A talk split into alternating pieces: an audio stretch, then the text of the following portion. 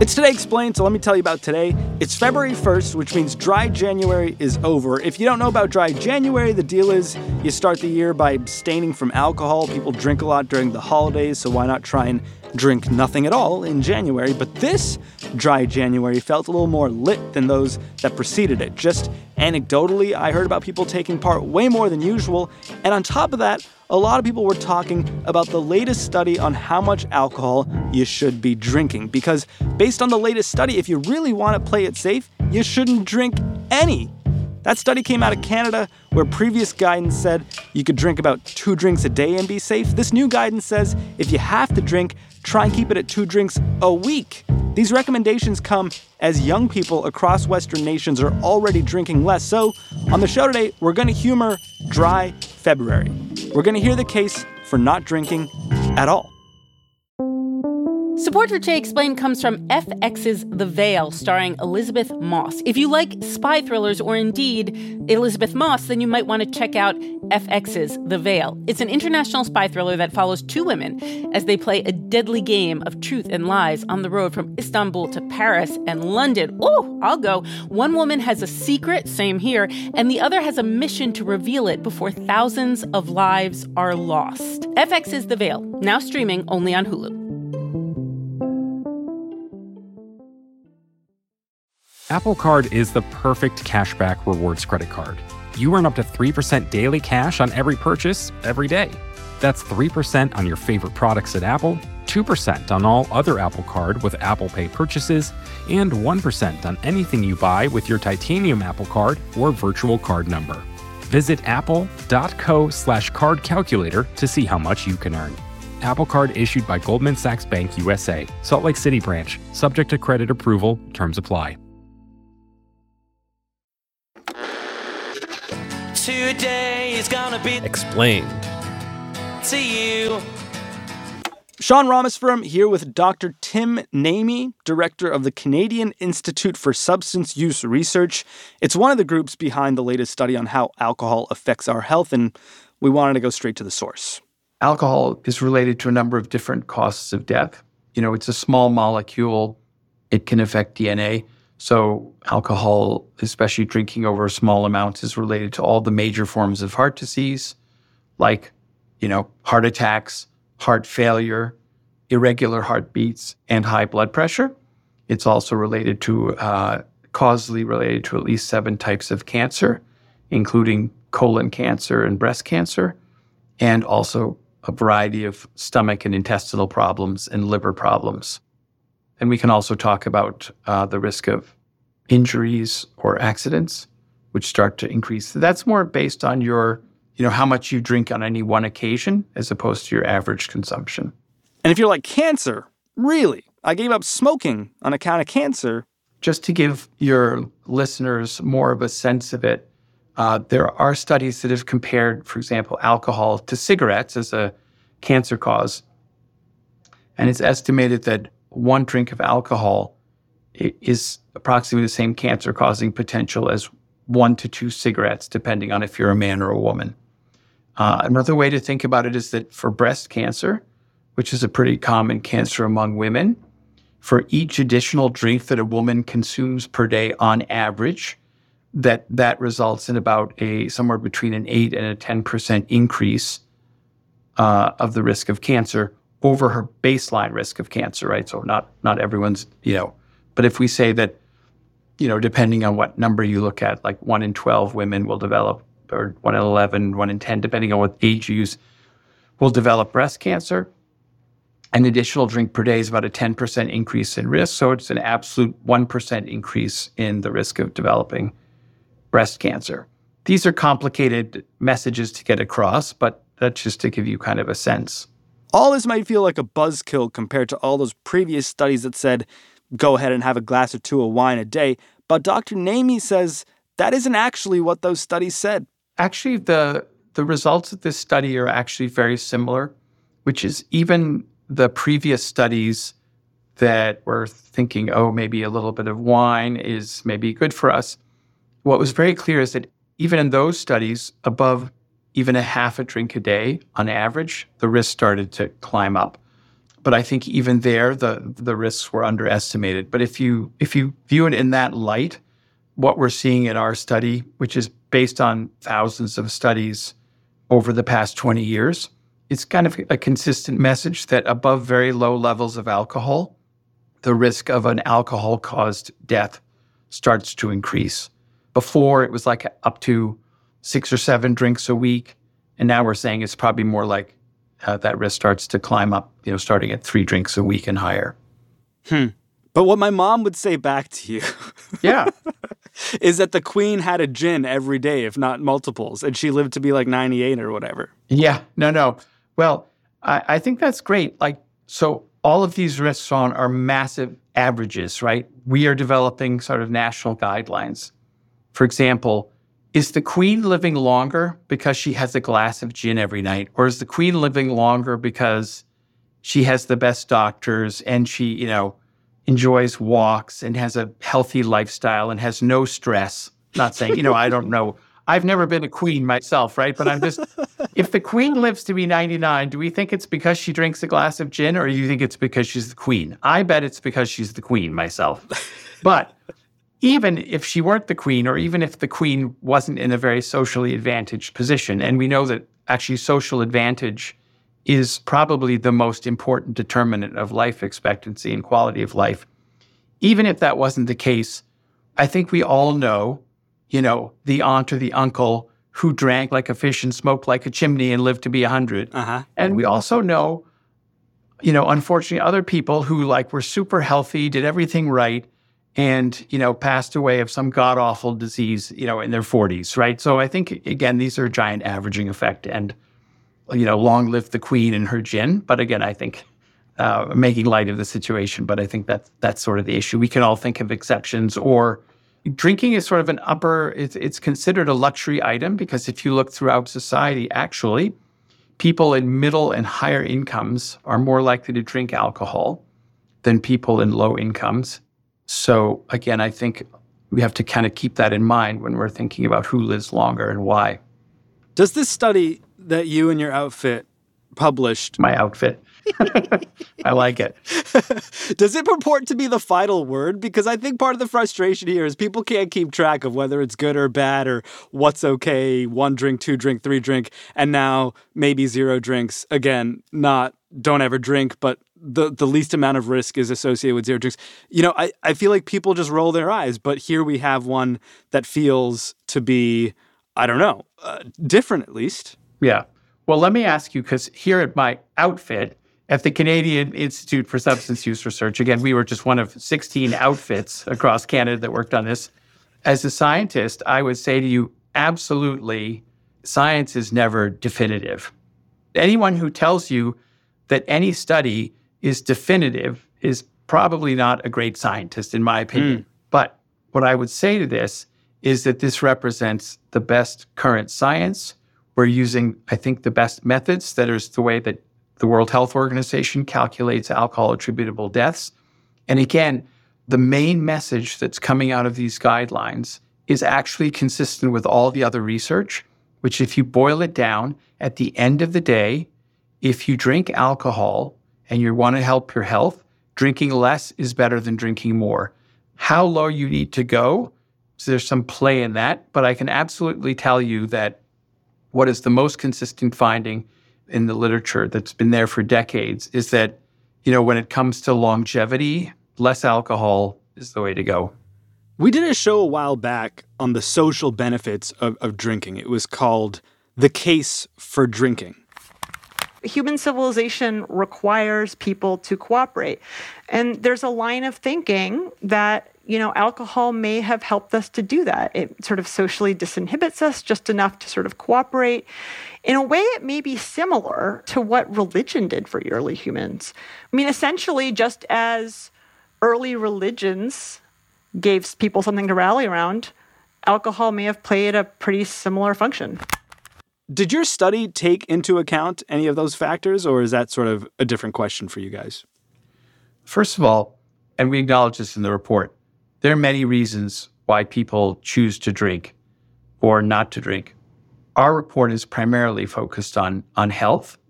Uh, you know, for some people, drinking alcohol has some of those kind of social benefits.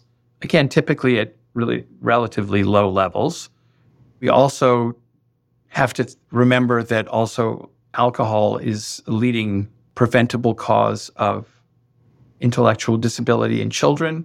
Alcohol causes blackout. People often don't remember what they did in a state of intoxication. The dangers of that are enormous.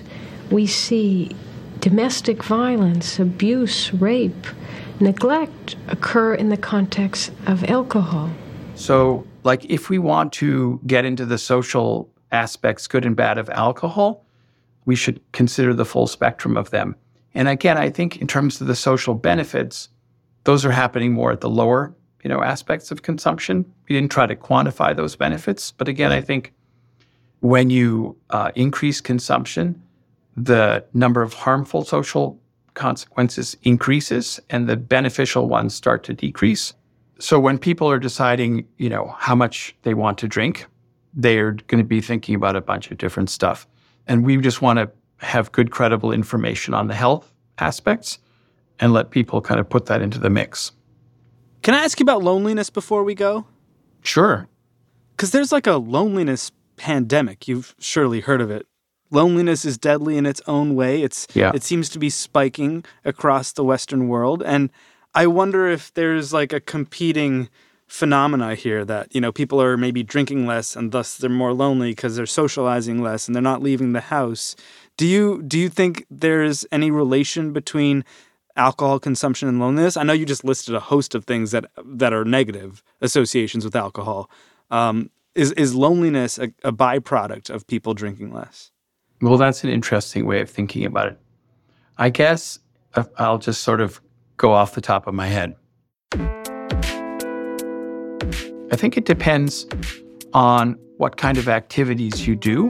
So, for people whose social networks and a lot of that, their activities are very alcohol centric, well, then if they stop drinking, they may lose some of those friends or some of those activities may be more difficult. But I think one of the ideas behind Dry January is to see how we feel not doing that and actually to like maybe reach out to other people or to try other activities that are less dependent on alcohol because lo and behold, they might be pretty good and they might help with loneliness.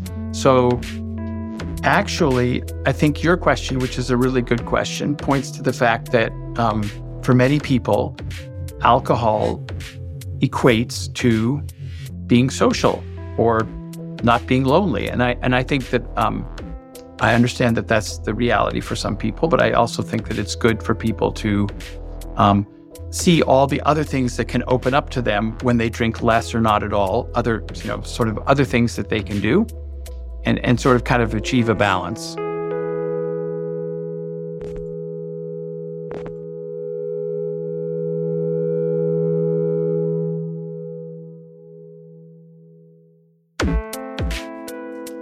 That was Dr. Tim Naimi. His outfit is called the Canadian Institute for Substance Use Research. They're based in Victoria, British Columbia. We're going to take a break and then we'll hear from a guy who hasn't been drinking since before it was cool. It's Today Explained.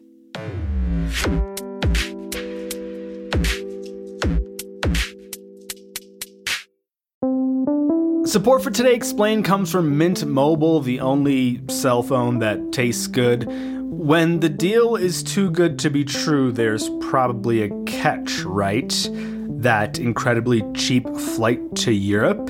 You probably can't bring a bag, or pick your seat, or use the restroom. So, when I tell you that Mint Mobile offers wireless plans for just 15 bucks a month when you purchase a 3-month plan, you're probably wondering what's the catch? Well, according to Mint Mobile, there is no catch. According to Mint Mobile, it's only 15 bucks a month and their plans come with high-speed data and unlimited talk and text delivered on the nation's largest 5G network. To get this new customer offer and your new 3-month unlimited wireless plan for just 15 bucks a month, you can go to mintmobile.com/explain. That is mintmobile.com/explain. You can cut your wireless bill to 15 bucks a month at mintmobile.com/explain.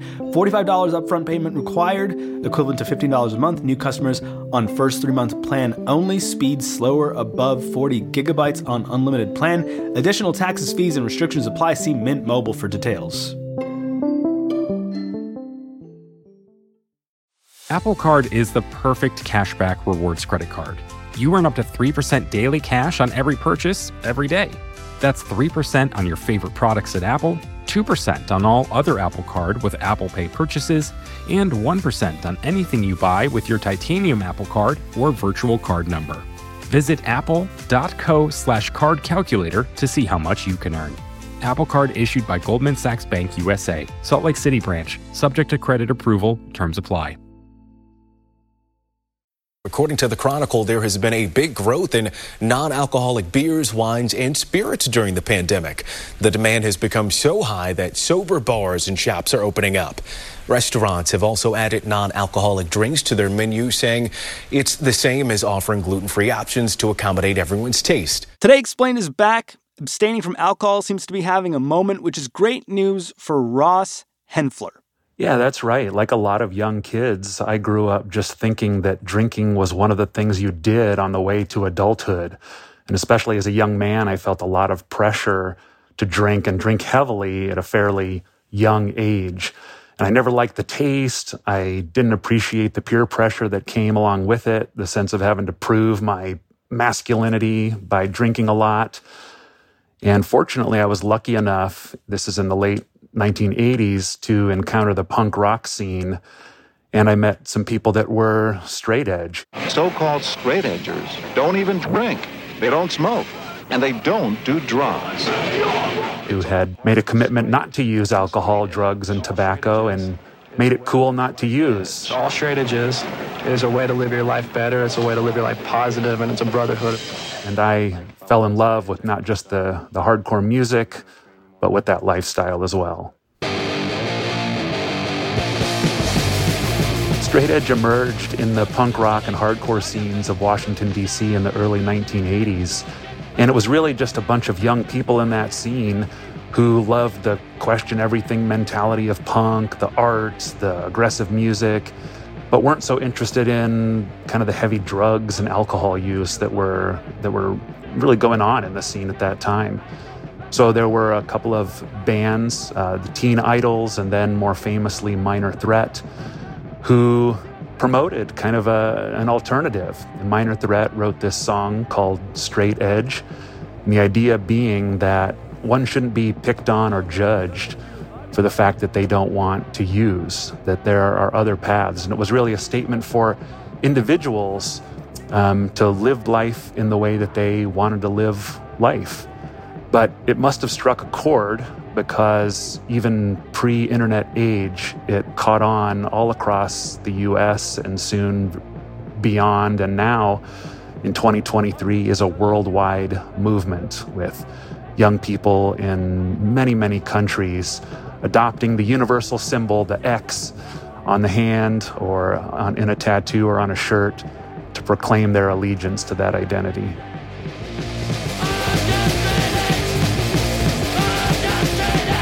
Grown up Ross still doesn't drink, and now he's a professor and the chair of sociology at Grinnell College in Grinnell, Iowa. I asked him why there's so much less of a stigma associated with abstaining from alcohol in 2023. Yeah, I think in a lot of ways, attitudes have just shifted, and there's not one perfect explanation for that. And I think it's important to to note that there's declines in in drinking, especially amongst young people, in many different countries, you know, across Western Europe, across North America, Australia, New Zealand. This is really something bigger than any one, uh, you know, one country or one one state or one city. Speaking, you know, for the U.S. case in particular, there was a recent study in the Journal of the American Medical Association, the pediatrics version of that journal, that looked at young people from t- 2002 to 2018 the number of college students that choose not to drink, that abstain completely, rose from 20% in the early 2000s to just about 28%, uh, you know, in 2018. And the same was true for non-college folks um, who are almost at 30% uh, choosing not to drink. So there is some good data out there that's just demonstrating that that it's not as big of a priority for a lot of people. Teen drug use in the United States is in decline. A government study finds that the overall use of alcohol, marijuana, prescription medications, and illicit substances dropped among American teens last year. But why? What are these kids doing instead? Are they are they vaping? Are they spending all their time on TikTok? What is it? I hear they're not having sex either. well, you know, I have to say that um, as much as previous generations want to sort of say kids these days have it so easy, that's just not that the reality for young people today who I think in many ways experience a very uncertain future. I mean, all of the, the social problems that many of us think about on a daily basis, but they're just a little more risk averse. They don't want to do anything that might jeopardize their future prospects. They're not even sure if they work hard and, you know, go to university, if they'll be able to pay off their student loans or get a good job or just have a reasonable standard of living. So there's just a lot more uh, of kind of being careful, you know, planning for the future. And then on top of that, I think that this decline in drinking in some ways overlaps with the rise of social media. According to Pew Research, 97% of U.S. teenagers go online every single day, and 46% say they're almost constantly online. 54% of teens say it would be really hard to give up social media. Some young people feel like they're under constant surveillance, so anything that they do while intoxicated could be recorded by anyone and they could be, you know, the next meme circulating at their high school or their, you know, their workplace or their university. And there's also just better ways to connect. So there are all kinds of groups, sober groups on Facebook, uh, on Twitter, and there are people making TikToks uh, about their sobriety. After five years of trying and failing, here's how I finally got sober. Because my biggest. Whereas in the past, one might have felt really isolated in their sobriety. Now there are ways to reach out and connect with like minded others. Hey, my name is Dagan. Um, I am fighting for sobriety. Are we seeing residual benefits in society? Are there fewer alcohol related deaths? Are there fewer instances of you know drunk driving? Do we do we yet see the sort of payoffs of fewer young people drinking beyond their health, presumably? Right. Yeah, I'm not so sure we're seeing a lot of those payoffs uh, quite yet, but I think it's a really powerful thing to note that.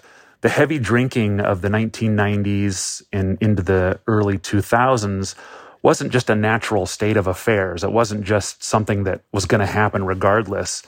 Like there were industries that were promoting this and profiting from connecting youth culture, especially uh, to alcohol use. Hello? Hey, who? What's up? Nothing, B. Just watching the game, having a bud. What's up with you? What's up? You know, we find ourselves in, you know, kind of a culture where alcohol is almost inseparable from most social gatherings, no matter what your age. So when you say, let's grab a beer, it's never just about the beer. Come on, I'm buying you a beer. Okay. And so I think the real impact here to, to, to keep our eyes on is will this cultural shift persist? You know, it's kind of remarkable to have people suggesting, you know, it's okay not to drink. It shouldn't be remarkable. But in the face of all of the pressures and all of the moneyed interests that, you know, we're profiting in many ways from people's suffering, it's, uh, it's pretty fascinating to watch unfold.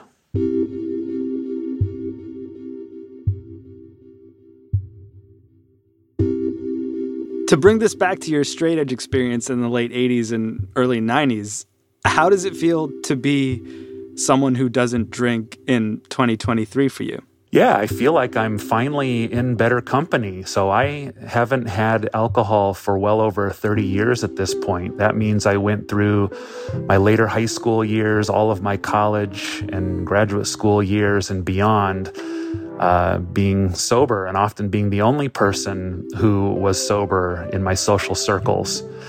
And so now to, you know, see people that have never heard of punk or straight edge, sometimes I identifying as straight edge, uh, even if they're not in the hardcore scene. Um, it's it's kind of wild, hmm. actually. It's a little surprising. But for me, I just always wanted people to have a better sense of themselves and their choices. And we think of peer pressure as something that middle schoolers have to deal with, not adults. We're supposed to grow out of that. But the fact is, is our, our social surroundings create our opportunities and constraints, and going against that grain can feel tough. So having gone against that grain for several decades, it's uh, it, it, it, feels good to see that, that that's beyond my little punk rock scene and is now more widely accepted.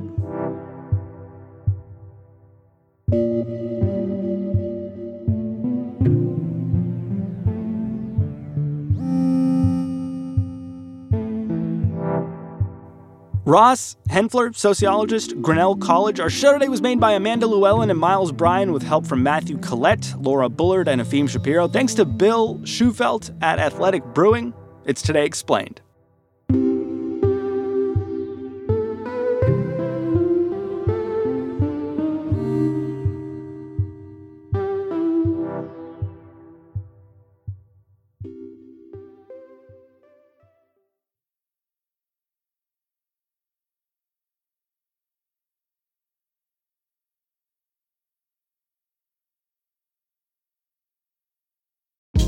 Hey, this is Scott Galloway, author, professor, entrepreneur, and most importantly, host of the Prop G podcast. We got a special series running on right now called The Future of Work, where I answer all your questions on surprise, the future of work. Questions including what are we missing when we work remotely, or how do we handle work life balance when a major opportunity comes knocking? From the provocative to the technical, we're offering insights you won't want to miss. So tune in to the future of work, a Prop G Pod special sponsored by Canva. You can find it on the Prop G Pod wherever you get your podcasts.